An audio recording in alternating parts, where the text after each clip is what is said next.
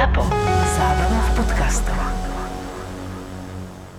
Tento podcast obsahuje opisy fyzického, psychického a verbálneho násilia a tiež opisy brutálneho sexuálneho násilia alebo sexuálnej deviácie páchateľa. Z tohto dôvodu je tento podcast absolútne nevhodný pre poslucháčov mladších ako 18 rokov.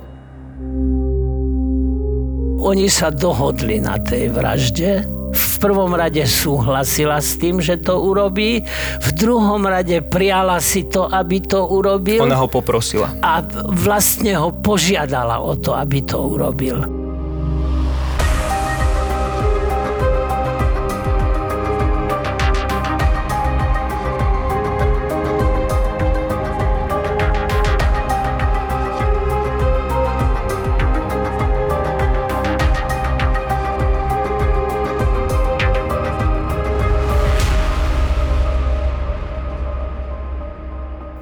Potom, ako sa v auguste 2005 nad americkým štátom Florida prehnal v podstate mierny hurikán prvého stupňa, opustil poloostrov a zamieril nad Mexický záliv. Napriek predpokladom, že sa nad vodami zálivu rozpadne, náhle zosilnil a zamieril na juhovýchodné pobrežie Spojených štátov amerických. Postupne sa sformoval do obrovskej sily, až bol napokon 23. augusta preradený do 5. stupňa a dostal meno Katrina. Katrina udrela plnou silou a zasiahla štáty Florida, Louisiana, Mississippi a Georgia. Nad morom dosahovala rýchlosť 280 km za hodinu. Vo vnútri hurikánu dosahovali nárazy vetra rýchlosť až 400 km za hodinu. Začala sa masívna evakuácia. 29. augusta 2005 udrela Katrina najväčšou silou na všetky pobrežné štáty. Ohromný vietor zničil všetko, na čo narazil – Situácia sa stala kritickou, keď sa pretrhli ochranné hrádze a kanály. Nastali záplavy. Voda na niektorých miestach stúpla až do výšky viac ako 7,5 metra. Hynulo pod ňou všetko živé. Po opadnutí Katriny 31. augusta 2005, keď úrady a dobrovoľníci začali počítať následky a škody, zistili, že zomrelo najmenej 1245, ale pravdepodobne až 1836 ľudí, od detí až po starcov. Škody presiahli 100 miliárd dolárov. Krátko pôsobiaci pomocný biskup Gerhard Maria Wagner v plamennom prijave nazval Katrinu trestom božím, pretože v New Orleans podľa neho zničil bordely, nočné kluby a interrupčné kliniky. Pobúrenie katolíkov zo zasiahnutých oblastí bolo obrovské. Na nátlak pápeža Benedikta XVI. pomocný biskup neskôr rezignoval. Aj pod vplyvom cynických vyhlásení pomocného biskupa sa po celej krajine zaktivizovali kresťanské, najmä katolícke komunity, aby pomáhali nešťastným ľuďom, ktorým hurikán zobral všetko. Stále boli nezvestné desiatky ľudí.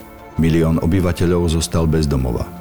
Celú krajinu mimoriadne citlivo zasiahol osud matky Claudine Blanchard, ktorú neskôr všetci volali Didi, a jej ťažko chorej céry Gypsy Rose Blanchard, ktorú všetci začali volať len Gypsy. Keď evakuovali matku a dceru zo zasiahnutej oblasti, nemali už okrem seba a svojich holých životov nič. Možno ešte malú krabicu s pár fotografiami, ale žiadne doklady, lekárske správy, peniaze, vôbec nič. Voda odplavila aj rodný list malej Gypsy. O to zúfalejšie bolo, keď sa v evakuačnom centre dozvedeli, že malá Gypsy trpí na strašné a ťažko, ak vôbec, liečiteľné choroby. Mala leukémiu, epilepsiu rad ďalších ťažkých ochorení až po svalovú dystrofiu, kvôli ktorej bola malá Gypsy pripútaná na invalidný vozík. Napriek tomu z nej vyžerovala úžasná energia a na všetkých sa usmievala. Bola ako žiarivé svetlo, ktoré utrápeným a postihnutým ľuďom svietilo v tme smútku a dodávalo im entuziasmus. Nešťastné vyhlásenia kňazov o treste Božom paradoxne mobilizovali kresťanskú komunitu, pretože dieťa s toľkými vážnymi chorobami a jej starostlivá obetavá matka, ktorá ju zachránila pred istou smrťou, nemohli byť v žiadnom prípade spájané s vykričanými domami, kasínami a interrupčnými klinikami, ako sa niektorí snažili vysvetľovať vznik Katariny. Matka s dcérou, ktoré sa ocitli bez domova, prostriedkov, a možnosti liečiť malú pacientku boli vo veľmi krátkom čase evakuovaní do Springfieldu v štáte Missouri. Tam sa ich ujala miestna komunita. Medzi tým sa zväzť o malej bojovníčke a jej statočnej matke rozniesla po celej krajine. Gypsy a jej matka Dee sa stali symbolmi vzdoru proti zlému osudu. V Springfielde sa im občania, sponzori a charita poskladali na nový dom. Natreli ho na rúžovo. Aby sa Gypsy nemusela nejako obmedzovať, pristávali k domu širokú nájazdovú rampu, po ktorej sa dokázala dobre presúvať na svojom invalidnom vozíku. Prihlásil sa dokonca aj otec malej Gypsy – s matkou, ktorá bola voľa kedy dokonca kráľovnou krásy, sa rozišli, keď bola Gypsy malé, zdravé dievčatko. Spomienka na rozchod s jeho mamou v ňom vzbudzovala výčitky, že mohol byť jednou z príčin nekonečného zoznamu strašných diagnóz, ktoré jeho dceru pripútali na lôžko a zbavili šťastného detstva. K matke sa už neplánoval vrátiť, mal novú rodinu, ale zodpovedne prispieval nemalými čiastkami na jej výchovu – a aspoň na diaľku s ňou udržiaval kontakt, aby vedela, že na ňu myslí a má ju rád. Oklamali otca, dievčaťa, s ktorým Pretože vlastne sa matka ten rozviedla. otec síce rodinu opustil, ale to opustenie rodiny tiež súviselo s tým, že on si nebol celkom istý, že toto je podľa kostolového poriadku, čo tá matka robí. Ale e, teda robila to nesmierne rafinovane. Ona tú rolu tej obetavej, permanentne sa o svoju ťažko postihnutú dceru starajúcej mamičky dotiahla do úplného vyvrcholenia. Neviem, ako psychiatr by som už skoro povedal, že už to mohlo hraničiť aj s duševnou chorobou u tej matky. Malej Gypsy sa však nedarilo tak dobre, ako jej to všetci želali. Jej diagnózy sa rozrastali, absolvovala ďalšie nákladné liečby, Celkovo prekonala viac ako 30 operácií. Potravu prijímala cez hadičku v nose, nepohla sa z vozíčka. Po celý čas však nestrácala úsmev a optimizmus.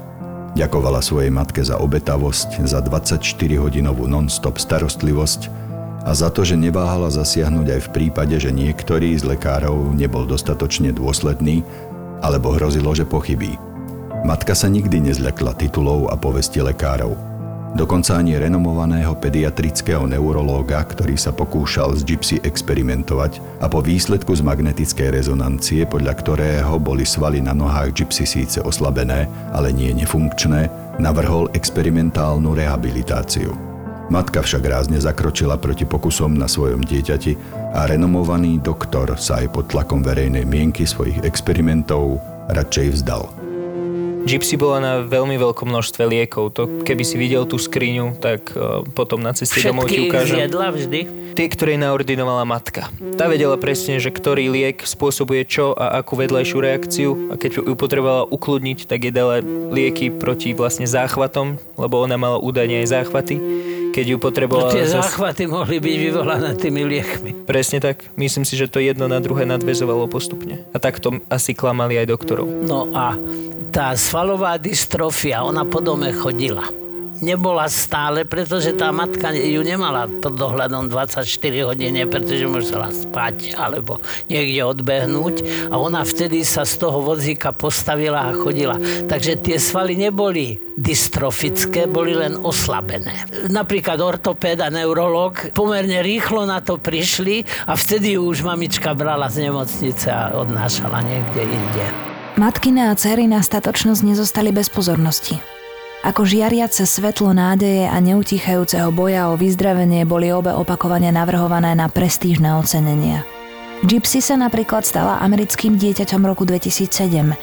Jej úsmev bol povzbudením pre všetkých a hoci mala hlavu bez vlasov v parochniach, ktoré jej matka zadovážila, pôsobila miestami takmer ako malá princezná.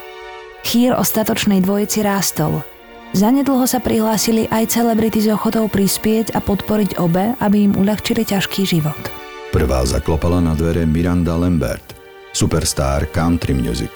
Pravidelne vypisovala šeky zo svojho vlastného účtu na podporu malej Gypsy a jej matky Didi. Dodnes sa zachoval nevyzdvihnutý šek na 3500 dolárov. Bol len jedným z mnohých. Malá Gypsy a jej matka to štedro oplácali – Stali sa hlavnými postavami zbierky peňazí na boj proti rakovine. Aj s ich prispením súcitní ľudia štedro vypisovali šeky, vyzbieralo sa niekoľko miliónov dolárov. Keď sa z Gypsy spojil herec Elijah Wood, hlavná postava Froda z Pána prsteňov, Gypsy bola nadšená. A čo skoro sa pridal k bájnemu Frodovi a jeho oddaný spoločník Sam, ktorého hral charizmatický herec Sean Estin. Bolo to takmer symbolické – Matka s dcérou bojujúce proti zlému osudu ako Frodo so Semom zhmotnili svetoznámu knihu a film do reality. Popularita matky Didi a jej céry Gypsy rástla. Sponzori boli štedrí. Gypsy mohla lietať na drahé operácie zadarmo. Letecké spoločnosti im poskytli veľké množstvo leteniek. Disney otvoril svoje atrakcie a hotely tiež zadarmo pre nerozlučnú sympatickú dvojicu bojovníčok – ich ťažký život sa stal aspoň trošku znesiteľnejším. Liečba malej Gypsy však stále nenapredovala, ako by si všetci želali. Jedným z problémov bola chýbajúca zdravotná dokumentácia z ranného detstva, keď bola Gypsy ešte zdravá. Odnesla ju voda pri hurikáne Katrina.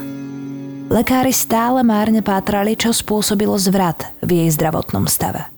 Gypsy prišla o slinné žľazy ako pokus odstrániť zvýšené slintanie – do uší jej operovali kvôli častým infekciám špeciálne trubičky. Kvôli problémom s chrupom nemala predné zuby, hlavu mala stále bez vlasov. Mala problémy so zrakom, opakovane bola vyživovaná trubičkou cez nos. Z lôžka alebo vozíka sa nepohla. Napriek tomu sa stále usmievala a poskytovala interviu televíziám, rádiám a novinám priamo z nemocničnej izby a zažínala v ostatných pacientoch nádej a túžbu nevzdávať sa. Možno jedinou škvrnou jej optimizmu bola duševná zaostalosť. Hoci Gypsy vety formulovala relatívne dobre, zneli veľmi infantilne a napriek zvyšujúcemu sa veku mala hlas 5-ročného dievčatka, ktorý akoby kopíroval postavičky z kreslených filmov. We have an awesome bathtub. It's a um, jacuzzi tub meant for my muscles. And we have a wonderful ramp so I can get up and down by myself. The light switches, I can reach them now. I have wider doors so my chair can get through. Formálne vzdelaná bola táto gypsy.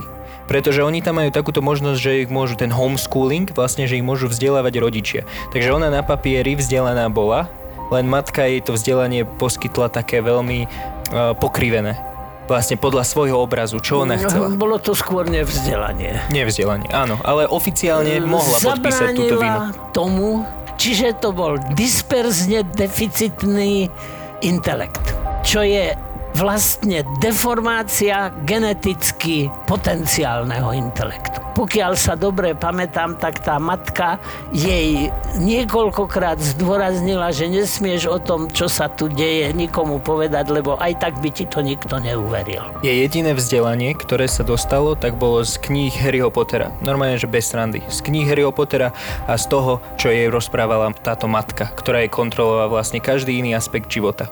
O jej zaostalom duševnom vývoji svedčilo niekoľko drobných epizód. Jedna z nich sa týkala dátumu narodenia. Gypsy si jasne pamätala, že to bol rok 1995. Keď sa však jedného dňa ošetrujúci lekár opýtal malej Gypsy, či nemá so sebou svoj zdravotný záznam, nepočkala na matku, ale podala ho lekárovi sama. Ten zostal prekvapený, keď v náhradnej dokumentácii našiel rok narodenia 1991. Je však možné, že pri jej mentálnych schopnostiach boli takéto omily normálne. Gypsy a Didi sa stali v pravom zmysle slova celebritami. Nijaká charita, ale ani sponzorstvo sa im nevyhlo. Gypsy rástla a svet si zvykol na to, že nikdy nelamentuje nad svojim osudom a hoci stále na vozíčku a bez progresu v liečbe, Gypsy bola usmiata. Akurát, že to už nebola tá malá Gypsy. Vyrástla a napriek svojmu stavu sa začala zaujímať o chlapcov. To jej matku doslova vydesilo. Začala byť na Gypsy prísnejšia. Nezabránila jej však používať mobilný telefón a tak sa Gypsy obrátila na dievča v susedstve s otázkami, ako by sa aj ona mohla zoznámiť s chlapcom. Aké je to pri boskávaní a podobne. V Gypsy sa začínala k slovu hlásiť žena – Dievča zo susedstva malo pocit, že niečo také je pre Gypsy vzhľadom na jej zdravotný stav možno nevhodné a všetko rozpovedala jej mame. Didi sa neovládla a Gypsy zbila. Ich vzťah sa začal odvtedy rapídne zhoršovať.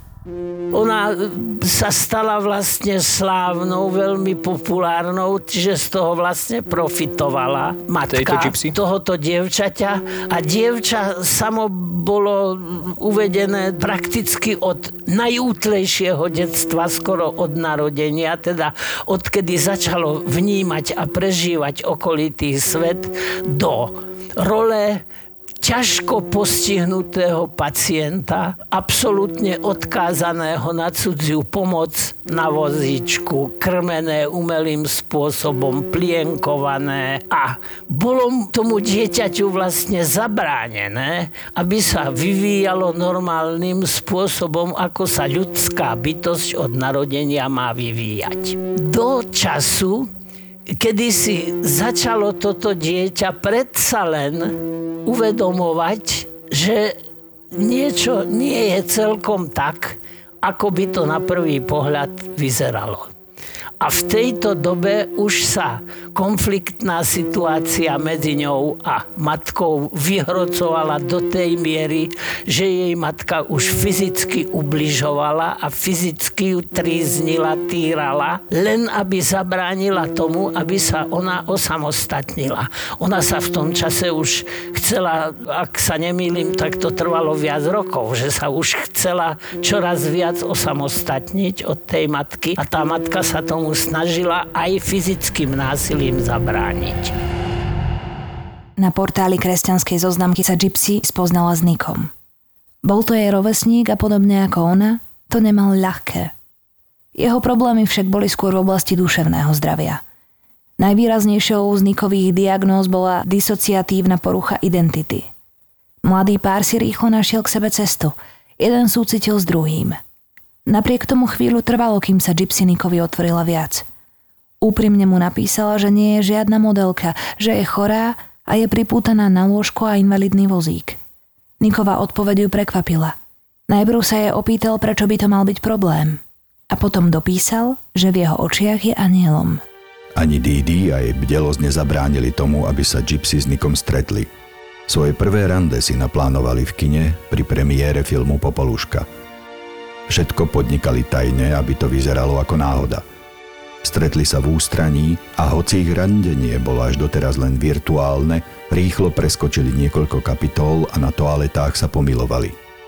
Neutajili to však. Matka na poklesok céry prišla. V zúrivosti jej kladivom rozbila počítač.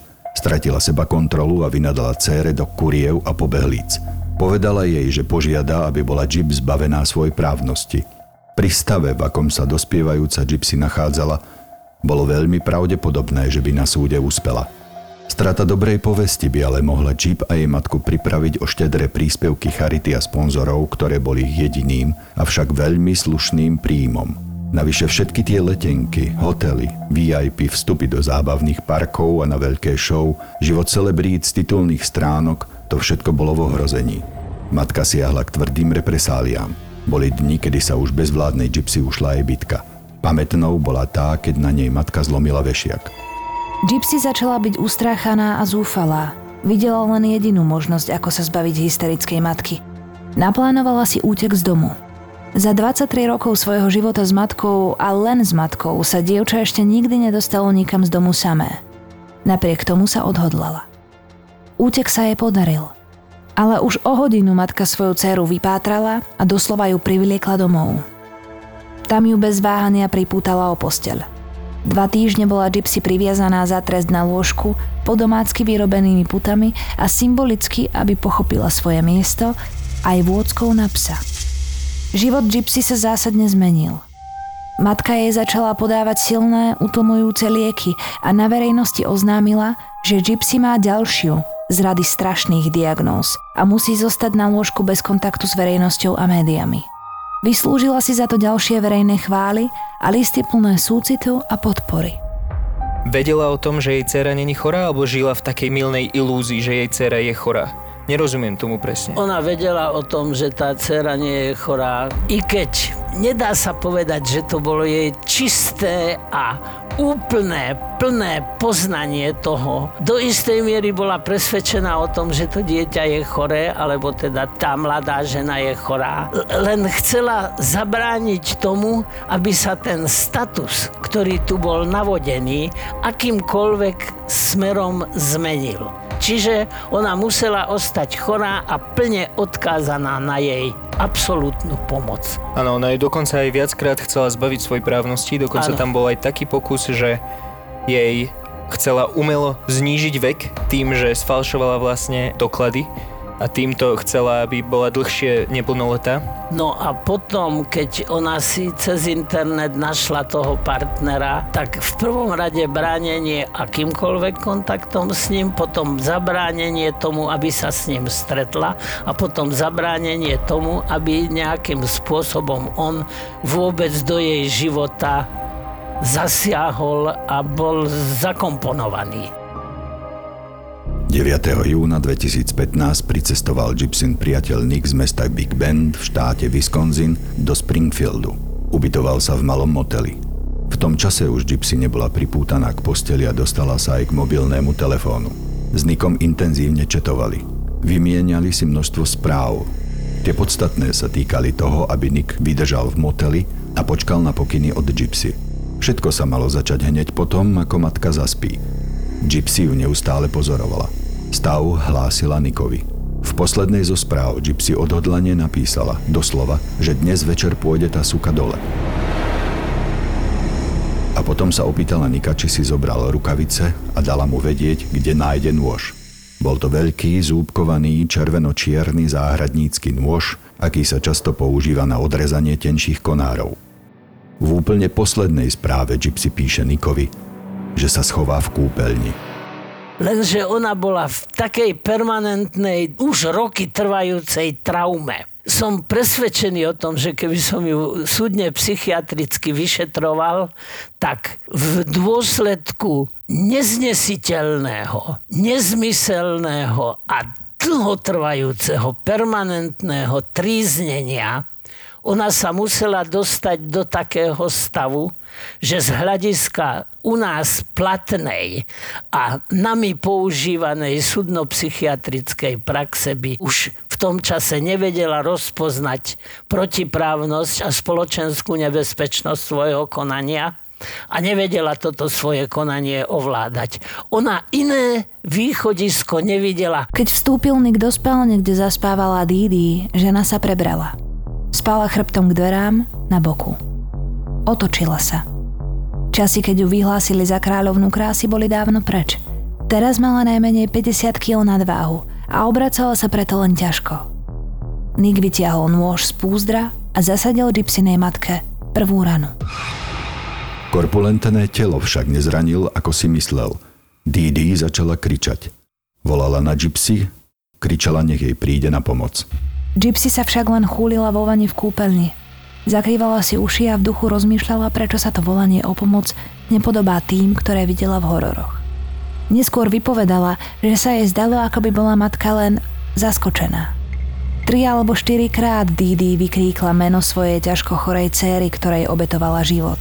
Céra jej však na pomoc neprišla. Nick matke medzi tým zasadil niekoľko ďalších bodnutí, až kým neprišlo to posledné, po ktorom Didi už nedýchala. Keď dom stíchol, vyšla Gypsy z kúpeľne a vošla do svojej izby. Tam za ňou prišiel Nick postriekaný krvou jej matky. V tme to však nebolo vidieť a pár podľahol svojskej oslave Gypsynho oslobodenia. Len pár minút po vražde sa v Gypsynej izbe vášnivo pomilovali. Matka zatiaľ ležala mŕtva vo vedľajšej miestnosti. Jej koniec bol veľmi tristný. Ona bola tým ceriným nápadníkom veľmi brutálne 47 sečných, rezných a bodných rán. Rozbil ju, úplne ju rozkúskoval, rozframforcoval. A pritom ju chcel ešte aj znásilniť. Čo to o ňom hovorí? Lebo bol sadista. Asi pravdepodobne ani on nebol sexuálne košer nebol. psychosexuálne. Ale hovorím, k tomuto sa veľmi opatrne vyjadrujem, pretože on je tam len ako tak okrajovo. Jasné, viem, že je len okrajovo, ale zretelne postihnutému dievčaťu, aspoň na oko postihnutému, navrhoval rôzne BDSM sexuálne praktiky, rôzne sadomasochistické sexuálne Teraz praktiky. neviem, aj ich e, realizovali? Realizovali Aj ich na ich prvom realizovali. stretnutí a tiež hneď po vražde. No a skončilo to tým jeho výkrikom, ktoré aj zavesil na sociálnu sieť. Presne tak. Tá kurva je mŕtva. Ten nadpis bol taký sugestívny. Mne príde, že ten Nick, ten frajer vlastne Gypsy, že on, ona ho keby využila. Je možné hovoriť o takomto niečom, že ona ho využila, aby zabil jej matku, aby ju zbavil tohto v úvodzovkách problému. Dá sa hovoriť o niečom takom? Alebo skôr to fakt bola taká nešťastná láska, alebo láska s tragickým koncom? No, bolo to v každom prípade východisko z tejto situácie, ale on, toto východisko to už bol vlastne tunel ona sa dostala do afektového a psychického tunela, z ktorého iný východ a iný únik nebol. To vyústenie už nemohlo byť iné. Neviem si teda predstaviť, keby sa toto nebolo podarilo, ako by sa celá vec bola vyvíjala ďalej. Suicidiom? Tým, že Gypsy bola na tak veľkom množstve liekov, je možné, že ona ani nevedela, čo robí? Alebo išla cieľene? No, to zabitie matky, respektíve objednávka zabitia matky mohla byť klasifikovaná aj ako úkladná vražda, lebo ona chcela, aby bola zabitá tá matka. Lenže ten tunel afektový a psychicky obecne afektový zvlášť bol už tak úzky, že z neho skutočne iného úniku nebolo. A ešte raz zdôrazňujem, je veľmi pravdepodobné, že ako súdny znalec by som v záveroch svojho posudku napísal, že nevedela rozpoznať ani ovládať. To je aj vidieť na tom, ako zle mali naplánovaný vlastne útek. Áno. Oni nemali žiaden plán. Pár sa vytratil z domu. V hlbokej tme prišli do motela, v ktorom sa Nick ubytoval. Noc strávili s pocitom novej slobody. Keď sa ráno zobudili, opäť sa milovali. Gypsy neodolala a na svoj mobilný telefón si nakrúcala jedno video za druhým, ako spolu s Nikom ležia v posteli. Aj neskôr obaja zhodne vypovedali, že to bolo ako v rozprávke, často spomínali po polušku. Podľa ich verzie bola Gypsy krásna princezná uväznená vo veži a Nick bol statočný princ, ktorý porazil zlo, zabil draka a vyslobodil ju. Predpoludním zaplatili účet a presunuli sa na autobusovú stanicu, kde si kúpili lístky. Gypsy si nasadila na holú hlavu jednu z mnohých parochní, ktorými ju zásobovala jej teraz už nebohá matka. Vybrala si takú, v akej na verejnosti ešte nevystupovala. Namiesto tradičných princezničkovských blond vlnitých vlasov mala teraz hustú čiernu hrivu. Trik im vyšiel, nikto ich nespoznal. Tá podstatná časť zástierky však mala výjsť na svetlo až neskôr. Niekoľko dní sa okolo domu Didi a Gypsy nič nedialo – s ohľadom na nedávne vyhlásenia matky, že jej dcéra čelí novej chorobe a musí byť v izolácii, takýto pokoj v okolí domu nikoho nevyrušil. Napriek tomu vrúcni a nápomocní susedia pravidelne sledovali facebookové profily Didi a jej céry Gypsy, aby mali aspoň virtuálny kontakt. Takmer 4 dní sa na nich neobjavilo nič nové. Na 5. deň, 14. júna 2015, šokoval susedov krátky vulgárny status na profile Gypsy – Niekto stručne napísal That bitch is dead.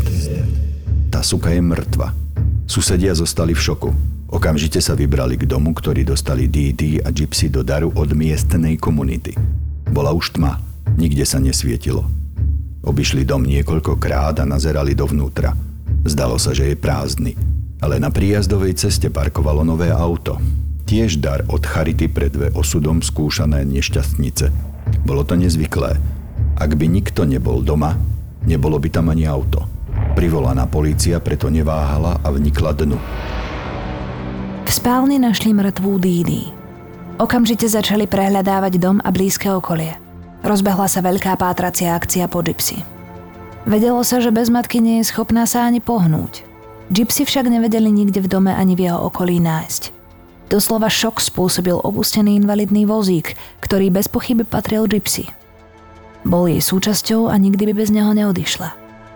Prvá verzia preto znela, že Gypsy niekto uniesol. Rozbehlo sa rozsiahle pátranie po celých Spojených štátoch. Bola celebritou v istom zmysle slova a tak jej fotografie žierili na titulkách novín, internetových portálov, televízie otvárali svoje spravodajstvo zúfalými správami o neúspešnom pátraní po ťažko chorej, pravdepodobne unesenej alebo možno zavraždenej Gypsy. Vyšetrovatelia začali zhromažďovať všetky videozáznamy z kamier v okolí. Jedno prekvapenie striedalo ďalšie prekvapenie.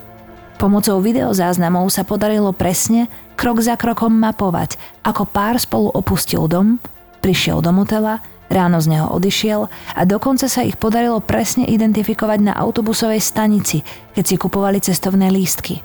Vyšetrovatelia zatiaľ však nevedeli kam. Nastúpili počítačoví technici a zapojili telekomunikačné spoločnosti. Pomocou nich mohli mesto po meste trekovať pohyb telefónu IP adresy, z ktorej bol poslaný vulgárny status Tá suka je mŕtva, odkazujúci pravdepodobne na smrť Didi. Pohyb telefónu sa zastavil 600 míl od Springfieldu v meste Big Bend v štáte Wisconsin na adrese, kde býval Nick. Keď do domu vstúpili ozbrojenci, našli tam oboch. Teraz my dvaja môžeme diskutovať o vine a treste v prípade tejto patologickej, hrubou psychopatológiou postihnutej trojice. Matka, dcéra a frajer céry. Títo traja ľudia, kto z nich sa dopustil akej viny a kto z nich si aký trest zaslúži. V prvom rade sa viny dopúšťa predsa matka. Pretože to, čo od začiatku robila, je niečo traumatizujúce a ubližujúce jedincovi, ktorý nie je v stave sa brániť, pretože od narodenia je prakticky takým spôsobom vedený, aby sa brániť nedokázal. A keď predsa len túto bariéru prekoná, a dostane sa do fázy, že je schopný aký taký odpor klásť, tak je tomu zo strany tej matky kladený taký hrubý, brutálny odpor, že aj tak sa tu veľmi ťažko tie obranné mechanizmy vytvárajú a oni ani dokonalým spôsobom neboli vytvorené a keďže neboli vytvorené normálnym fyziologickým spôsobom, vyvinuli sa patologicky. Hrubou psychopatológiou poznamenaná obrana tejto dievčiny bola, že tú matku odstráni, zabije. A každý súdny psychiatr v strednej Európe by dospel k záveru, že sa, a teraz použijem právnický termín, na ktoré ako súdny psychiatr nie som oprávnený, že e, konanie tejto dievčiny bolo konaním v stave nepríčetnosti. Polícia bola v informovaní o nájdení gypsianika dosť zdržanlivá. Namiesto jasných správ sa hlavný vyšetrovateľ na tlačovej konferencii vyjadril, že veci občas vyzerajú inak, ako v skutočnosti sú. Z vyjadrenia polície sa zdalo, že za vraždou Didi nestojí len Nick, ale aj samotná Gypsy. To rozvírilo odborné aj šarlatánske analýzy.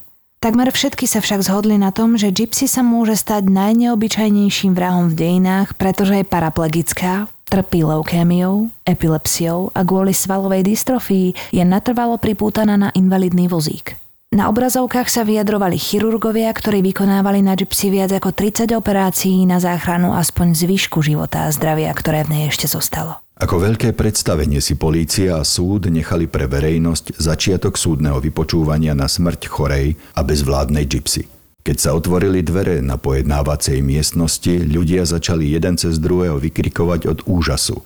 Niektorí kričali, že sa stal zázrak. Do miestnosti s putami na rukách vošla v oranžovom mundúre trestanca Gypsy. Nemala parochňu a na hlave už mala krátke niekoľko centimetrové vlasy.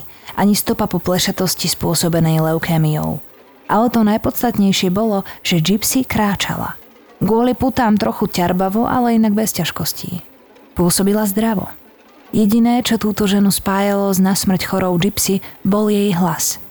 Stále to bol hlas 5-ročného dievčatka – ktorý pripomínal postavičky z kreslených rozprávok. Všetky televízne kanály do nekonečna opakovali zábery, ako Gypsy vstupuje do miestnosti na vlastných nohách. Mala vlasy a kráčala v spriamene. Najbližší susedia, ktorí prví zachytili jej status na Facebooku o mŕtvej suke, vypovedali, že si záznam pustili najmenej stokrát a nemohli uveriť tomu, že je to tá gypsy, ktorú celé roky videli iba na vozíčku, neschopnú pohybu. Len jej hlas ich ubezpečoval, že je to ona. Otec Gypsy v televíznom interviu vypovedal, že sa nedokázal rozhodnúť medzi radosťou, že vidí dceru chodiť a pocitom nevýslovného hlupáka, ktorý celý čas veril, že jeho malá je na smrť chorá. Keď som ti o prípade hovoril, vtedy keď som sa pristavil v tvojej kancelárii, tak si na mňa dosť neveriacky pozeral. Ako by si zhrnul svoje pocity? No, je to nie veľmi často sa vyskytujúci prípad tzv. Münchhausenovho syndromu v zastúpení. Čiže Münchhausen syndrom by proxy. Prvýkrát som sa s tým stretol asi pred 20-25 rokmi na súdne psychiatrickej konferencii Československej, na ktorej o tomto mal veľmi zaujímavú kazuistiku docent Hinek. Skutočný pravý Münchhausenov syndrom je prekladaný do slovenčiny ako nemocničné tuláctvo. Češi hovoria o syndróme barona Prášila. To sú ľudia, ktorí sú nie vážne chorí, takže by bola fyziológia ich organizmu nejako vážne narušená chorobou. E, hovoríme tiež o faktitívnych, čiže predstieraných poruchách, ale nie je to predstieranie v pravom slova zmysle, že ten človek ani nevie celkom presne o tom, že niečo predstiera. Keby to bolo úplné predstieranie, z čoho by mal nejaké výhody, nejak by z toho profitoval, tak by to bola simulácia. Toto nie je simulácia v pravom slova zmysle. Ten človek predstiera rôzne choroby a potuluje sa po nemocniciach, podrobuje sa veľmi vážnym diagnostickým, biochemickým a iným procesom, dokonca sa opakuje opakovane necháva operovať. Chvíľu to trvá vždy odborníkom, kým zistia, o čo sa jedná a keď on zase zistí, záleží to na jeho kognitívnych funkciách, na jeho inteligencii, keď zistí, že sa už blíži to odhalenie, tak on sa nechá prepustiť alebo ujde z nemocnice a zase sa umiestni v nejakej inej nemocnici v inom regióne. Toto je pravý Münchhausenov syndrom. Gypsy účasť na vražde odmietala. V prvých výpovediach dokonca tvrdila, že nevedela, že matka Didi je mŕtva. V zaznamenanom telefonáte otcovi ho prosila, aby jej veril, že je nevinná. Aby si spomenul, ako milovala svoju matku a aby mohla aj nadalej zostať jeho malým dievčatkom. Polícia, médiá aj celý svet boli zmetení. Je Gypsy obeď alebo vrah? Pri Nikovi však neboli žiadne pochybnosti.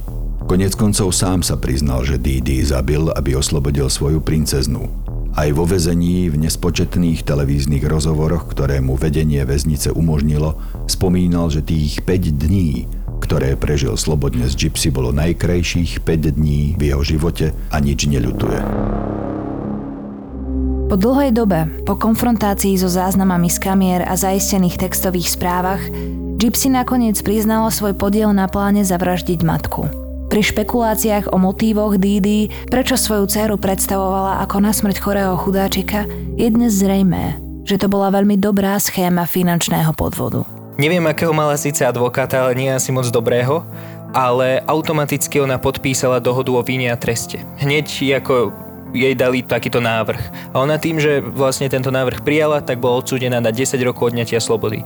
Ja osobne si myslím, že keby v tom pokračovala, že keby pokračovala v tom súdnom konaní, nepodpísala to a ten advokát sa ju snažil z toho, jak sa hovorí, vysekať, tak ja si myslím, že by bola poslaná do psychiatrickej liečebne, tak jak ty hovoríš. Dohoda o vine a treste v tomto prípade je absolútny nezmysel, pretože toto dievča napriek tomu, že možno geneticky jej intelekt nebol e, narušený, ale ten intelekt nebol rozvinutý. Primár Hlubocký toto nazval disperzným deficitom intelektu. Tí ľudia nemajú školské vzdelanie. Ich intelekt je dobrý a v niektorej oblasti je dokonca. Zase budem citovať iného svojho kolegu, už nebohého tiež primára Lehockého. A v niektorých veciach byť aj teba previedol cez lavičku. Ale tie školské vedomosti a to, čo je vlastne základom kognitívnych poznávacích funkcií, to tam chýba, pretože to nemal kde ten jedinec získať. Takže tento človek nemôže uzavrieť dohodu o vine a treste, pretože termíny vina a trest chápe len veľmi iluzórne, virtuálne. Ona, ona nevie prežiť a pochopiť, čo je to vina a čo je to trest. V jednom z mnohých interviú vo vezení dostala Gypsy otázku, či si bola vedomá, že môže chodiť. Úprimne odpovedala, že áno. Moderátorka sa jej preto spýtala, či si uvedomovala, že stačilo, aby sa len jeden raz niekde na verejnosti zdvihla z invalidného vozíka a urobila pár krokov a celý podvod by sa odhalil.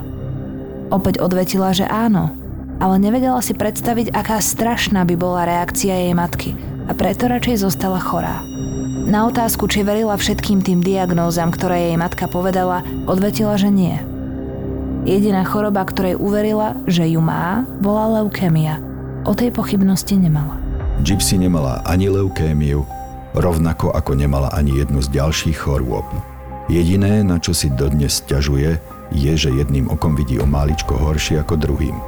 Dodnes nedoriešenou otázkou zostáva viac ako 30 operácií, ktorým sa Gypsy podrobila – kde zlyhala diagnostika a prečo ju vyhlásení chirurgovia na ešte vyhlásenejších klinikách vystavovali takému utrpeniu zbytočných operácií a ťažkých liečebných kúr. Je celkom možné, že emocionálny tlak matky bol taký silný, že pomýlil aj odborníkov. Najviac špekulácií o motívoch zavraždenej matky sa týka tzv. Münchhausenovho syndrómu, pri ktorom ošetrovateľ rôznymi prostriedkami udržiava pacienta v trvale zlom stave, aby ho mohol neustále liečiť a opatrovať, pretože mu z toho plynú nemalé výhody. Jedným z dôkazov môže byť dom, v ktorom matka s dcérou žili. Hoci okolo domu bol vonku poriadok a upratané, vo vnútri vládol neuveriteľný chaos. Všade nahádzané veci, nepraná bielizeň a šatstvo, neumytý riad, zbytky plesnivých potravín. Do jednej z izieb nevedeli vyšetrovatelia ani vstúpiť, pretože bola úplne zaprataná haraburdami. Len jeden kút v dome vyzeral úplne inak. Bola to veľká skriňa s liekmi. Od hora až dole plná krabičiek, tubičiek, striekačiek a ampuliek, ale v dokonalej organizácii a poriadku. Prehľadne s popiskami. Gypsy a Nick sa napokon na verejnom súdnom pojednávaní k činu priznali. Nick bol odsúdený za úkladnú vraždu na doživotie. Svoj čin neulutovalo a zrejme aj s ohľadom na svoju duševnú dispozíciu dodnes tvrdí, že vyslobodil princeznú zo zakliatej veže. Gypsy Rose Blanchard dostala po zvážení všetkých okolností trest odňatia slobody na 10 rokov. Televíznemu štávu pri návšteve väznice povedala, že sa tam cíti dobre, chodí do školy, navštevuje knižnicu, môže sa poprechádzať po dvore. Cíti sa slobodnejšie ako v živote celebrity na vozíčku s mamou po boku. Hlas malého 5-ročného dievčatka, ktorý znie ako postavička z kreslenej rozprávky, jej zostal dodnes. Čo si myslíš? Bude to dievča ešte niekedy súce do spoločnosti? neverím, že toto sa jej podarí predýchať. To, čo ona prežila od narodenia do dneška. Myslíš si, že nepatrí do väzenia? Nie. Ako by to bolo na Slovensku? Čo by sa stalo? Ochranné liečenie s odporúčením každý rok preskúmať duševný stav. A keď znalec, psychiatr, v tomto prípade by som radšej to nehal robiť dvom znalcom, tak ako sme niekedy robievali v trestných veciach, keď tí dvaja znalci psychiatri dospejú k záveru, že jej pobyt na slobode už nemôže byť nebezpečný ani pre spoločnosť, ani pre ňu samotnú, lebo to je vlastne tiež spoločenská nebezpečnosť, tak prepustiť ale psychiatrické a najmä psychoterapeutické vedenie podľa môjho názoru až do smrti.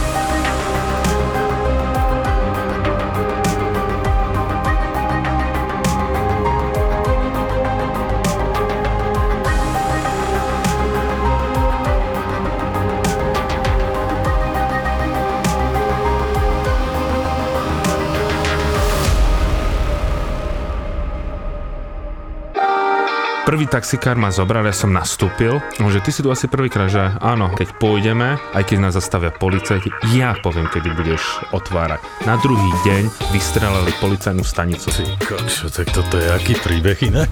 akože, to čo si všetko dal? A Int povie, this is not my problem, my friend. This is not, not my problem. I told you. I don't, I don't care. Ja som bol na záchode, pardon. No, pohode, jasné. Ale mám super historku od kamarátky, ktorá si dala vyprať prádlo a niesla aj sixpacky piva cez ulicu v Mexiku. Oni sa už poznajú a vy sa zoznámte. Martin a Peťo sú travelistán, a Palo Bruchala je Palo Bruchala. Ja už som bol tesne pred tým exitom, kedy sa ti otvoria dvere, ktoré keď sa zatvoria, tak ty už sa vlastne nemá šancu vrátiť e, do príletovej haly. Zakričali na mňa, Palo, Palo, máme problém. A ja, že čo je? Aká je to krajina? Ja vravím Slovakia. Is it real country? Je to skutočná krajina? On si fakt myslel, že to je nejaký vymyslený pas a vymyslená krajina. Traja cestovatelia, tri rôzne pohľady na to isté miesto na Zemi. A na čo tam chodím, veď tam nič nie je, tak sa opýtam, boli ste v Severnej Kore? Nie, nebol. A vravím, tak ako viete, že tam nič nie je. A napríklad v Číne, keďže som mal afgánske víza, tak odrazu, že mi skontroluje ruky, či sa mi nepotia. Keď uvideli presne môj pás, plný pečiatok z krajín moslimských. Kto ti kupoval letenku, aký máš dôvod, že ideš do... No, počkaj, vo mne tak sa zvyšovala naozaj nervozita. Travelistán a Palo Bruchala uvádzajú Pala Bruchalu a Travelistán v spoločnom podcaste Choď do a tri vodky. Zapo.